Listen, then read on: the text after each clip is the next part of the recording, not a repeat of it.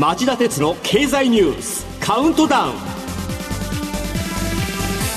皆さんこんにちは。番組アンカー経済ジャーナリストの町田鉄です。こんにちは。番組アシスタントの杉浦舞です。今日も新型コロナ対策をして放送します、えー、今週は日本でもアメリカでも株価が乱高下した1週間でした。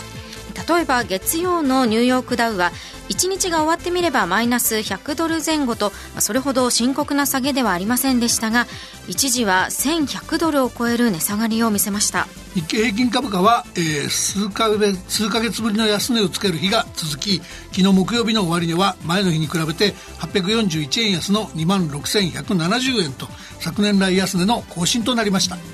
町田さんはこれほど株価が乱高下する理由は何なんでしょうか？ごめん、その答えはこれからお伝えするいくつかのニュースの中に含まれているので、ぜひ聞いて考えていただければと思います。大きく分けて3つあり、内遊外観を移す動きだったというふうに僕は見ています。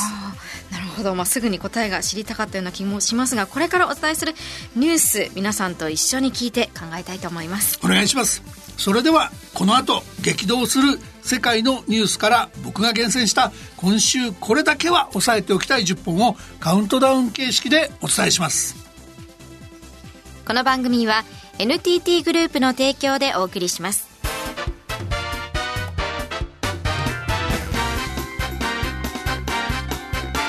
町田鉄の経済ニュースカウントダウンでは、10位のニュースから始めましょう。医学教育の歴史で初の快挙か。昨年度の医学部入試の合格率で女子が男子を上回る。文部科学省が医師養成課程を持つ全国81の大学の入試結果を集計したところ昨年度の合格率は男性が13.51%女性が13.60%と初めて女性が上回りました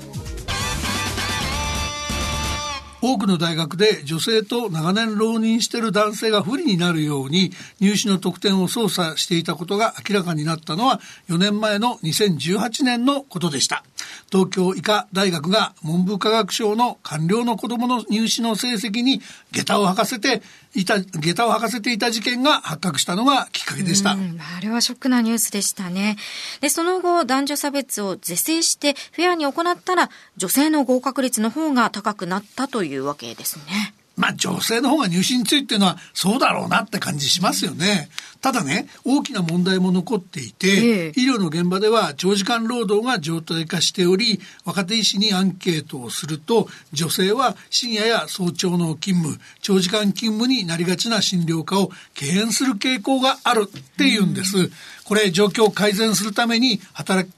働き方改革を急がないと医療制度が成り立たなくなる恐れもあります。つまり次の改革も待ったなし、どんどん進めてほしいと思います。続いて第9位のニュースです。月曜日、レギュラーガソリンの店頭価格の全国平均が1リットルあたり170円20銭と、およそ13年ぶりの170円超え。政府は昨日から石油元売りに補助金を支給する激変緩和措置を発動しました。小売価格を決めるのは元売りではなく小売のガソリンスタンドです、はい、補助金支給の初日に値下げしたガソリンスタンドは一部にとどまったようです。8位のニュースはこれです。カーボンニュートラルに暗雲化昨日、自民党の議員連盟が再生エネルギーの価格競争抑制を主張する学者たちからヒアリング。自民党の再生可能エネルギー普及拡大議員連盟は、昨日、党本部で非公開の会合を開きました。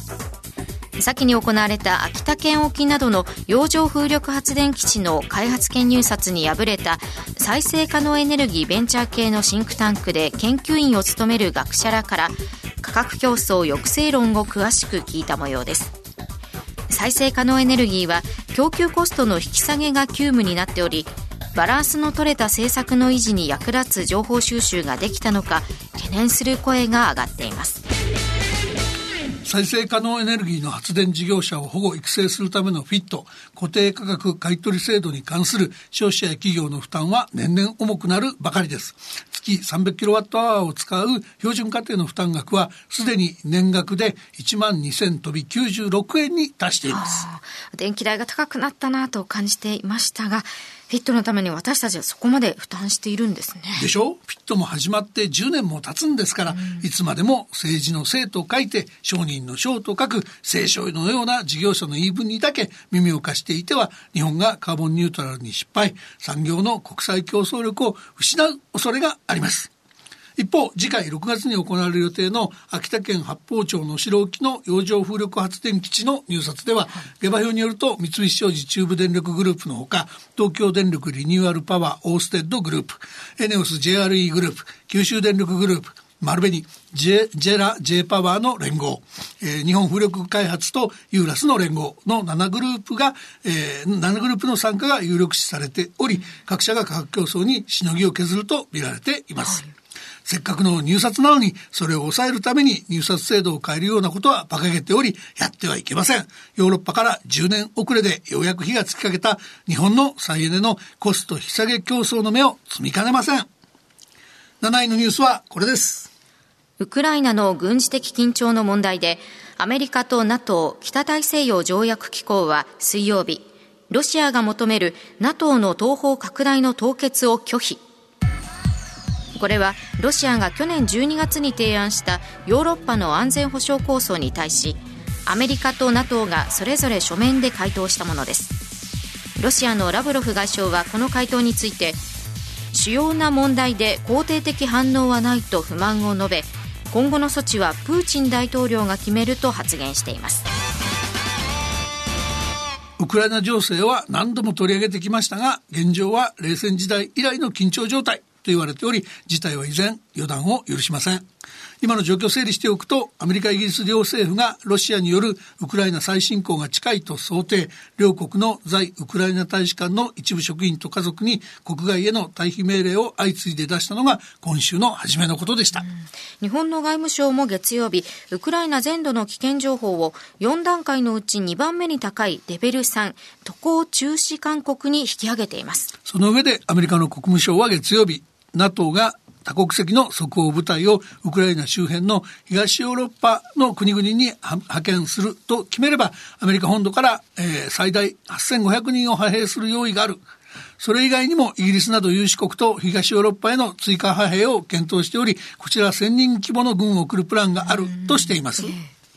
ロシアがウクライナに侵攻しても、バイデン政権は弱腰で軍事的な対抗措置を取れないだろうという見方を覆そうと躍起になってるわけです。アメリカは去年からロシア軍がウクライナ国境付近に10万人規模の部隊を展開させ、ウクライナ侵攻に備えていることに対して、早くから経済制裁の準備があると警告していました。しかしプーチン大統領は譲歩の構えを見せていません。こうしたことから内外の株式市場はロシアがウクライナに侵攻することのリスクに一喜一憂してきました。そしてまだウクライナ情勢から目が離せない状況が続いているんです。6位はこのニュースです。重大な懸念を持って注視 G7 の枠組みで対処も水曜日岸田総理は衆議院予算委員会でウクライナ国境周辺におけるロシア軍増強の動きなど重大な懸念を持って注視している。G7 先進7カ国の枠組みを重視しながら適切に対応していかなければならないと語りました。また引き上げたばかりのウクライナ全土の危険情報をさらに上のレベル4退避勧告にすることも視野に入れていると明らかにしました。えー、ロシアによるウクライナへの軍事侵攻が起きた場合、日本が経済面で真っ先に考えないといけないのは、ロシアから輸入している LNG、液化天然ガスの問題です。はい、岸田総理が国会で答弁したように、G7 との連携を重視するのならば、輸入禁止措置を取る必要があるかもしれないからです。いざ制裁となれば、燃料価格の高騰が避けられないかもしれません。続いては第5位のニュースです。日曜日、中国軍機39機が台湾の防空識別圏内に侵入。これは台湾の国防部が発表したもので、今年最も多い侵入数となります。また30機以上の大量侵入は去年の10月以来です。えー、この背景として取り沙汰されているのが先週金曜日にリモートで開催された日米首脳会議で岸田総理とバイデン大統領が中国の東シナ海や南シナ海での一方的な現状変更の試みや経済的威圧に反対し台湾環境の平和と安定の重要性を強調したことへの反発です。日米合同演習への反発を指摘する声もあります。あと、中国が緊張するウクライナ情勢を念頭に、ロシアとの連携を視野に入れているであろうことも想像に難くはありません。4位のニュースはこれです。アメリカ2年ぶりのゼロ金利解除が濃厚に。GDP の回復は大幅な加速に。FRB アメリカ連邦準備理事会はおととい開かれた FOMC 連邦公開市場委員会後の声明文で政策金利を間もなく引き上げるのが適切だと表明。2年ぶりのゼロ金利解除が濃厚となりました。一方アメリカ商務省が昨日発表した去年10月から12月の GDP の伸び率の速報値は6.9%とその前の3ヶ月に比べて4.6ポイント上昇しました。回復ペースが大きく加速した格好です。FRB の声明文では利上げの前倒しの鍵を握るとみられてきた物価情勢についてコロナ禍のもたらす需給の不均衡や経済活動の再開で高インフレが続いていると指摘しました。賃金も急上昇しておりパウエル議長はインフレの抑え込みが不可欠だとしています。ただ水曜のアメリカ市場では前の日に比べて500ドル以上上げていたニューヨークダウがパウエル議長の会見中に下げに転じ終値は129ドル安という結果になっていましたね。まあやりすぎが心配なんでしょうね。うん、今週の株価の乱高下を見ても明らかなように市場は今年中に4、5回という急ピッチの利上げなどが進む上早期のバランスシートの縮小も避けられないと見てその影響が大きすぎないか警戒感を募らせているんです。えー、確かに、えー、新興国の資本流出リスクが高まるリスクもあります。何より、えー、去年の年末以降、オミクロン型の感染者急増でサービス業などは再び打撃を受けていることも見逃せません。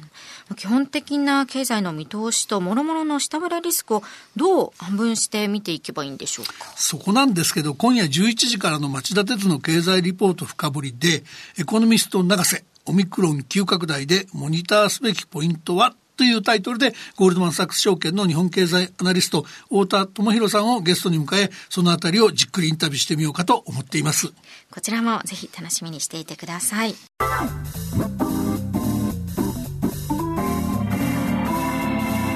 町田鉄の経済ニュースカウントダウンはい3位のニュースはこれです新型コロナ感染さらに拡大昨日発表された全国の新規感染者は7万8931人と3日連続で過去最多を記録。東京、神奈川、千葉、福岡など27の都道県でこれまでで最も多い人数となっています。亡くなった方は47人。重症者はおとといから67人増えて537人となっています。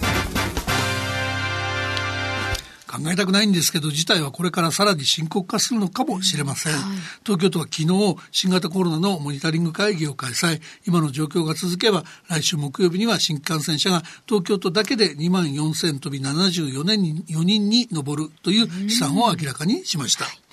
一方、松野官房長官は火曜日の記者会見で、都道府県から緊急事態宣言の発令要請があった場合の対応を聞かれ、慎重な検討が必要だと答えるにとどめました。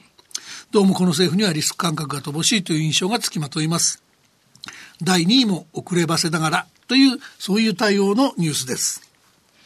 濃厚接触者の待機期間を10日から7日に短縮へ。オミクロン型の感染拡大で濃厚接触者が急増する中、行政機関や金融機関などさまざまな分野で事業の維持が難しくなっており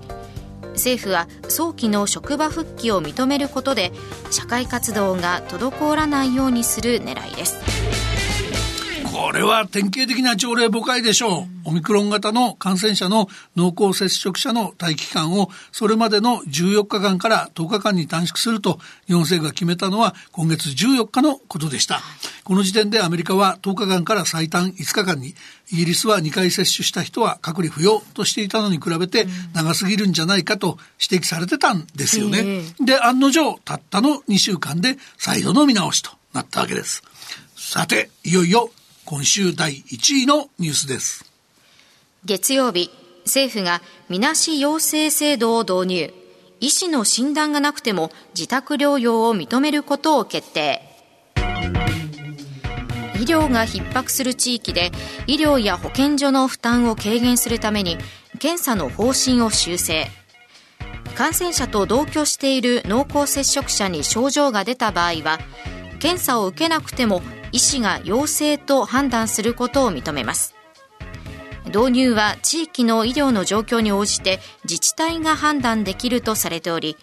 神奈川や大阪千葉が採用を表明しています。えー、このみなし陽性と呼ばれる制度の肝は医師の診断と確定検査はなしで抗原検査キットなどで感染を自己確認して療養に入る自主療養を可能とした点にあります。背景には保健所や病院の業務の逼迫がありますが一方で検査キットの不足問題も指摘されてますよね、この検査キット私先日ドラッグストアに行った時はまだあったんですけれども、ええ、今日見たらなかったですね。やっぱり。ただね、こうしたやり方には大きな問題があることも見逃せないんですよね。えー、新型コロナがその頻繁に変異を繰り返しているのに、そうした変化を迅速に捉えられず、適切な治療や対応策を講じられなくなる恐れがあるからです。ワクチンの確保にしろ、検査キットの手当にしろ、病院や保健所の容量の拡大にしろ、オミクロンをめぐるアメリカやヨーロッパの先行事例を見ていれば、もっとしっかりできたはずですよね。岸田政権にはもう少し、もう少し先見の目を持ってほしいものだと思います。以上、町田さんが選んだ今週の1位から10位の政治経済ニュースでした。町田哲郎経済ニュースカウントダウンこの番組は NTT グループの提供でお送りしました。この後5時35分からの町田鉄の経済ニュース深掘り。町田さんテーマは？はい、えー、敵基地攻撃能力の確保論議に欠けているもの。肝心の日本企業は死の商人とみなされることを嫌う傾向にと題してお送りしたいと思います、はい、それでは5時35分に再びお耳にかかりましょう。さようなら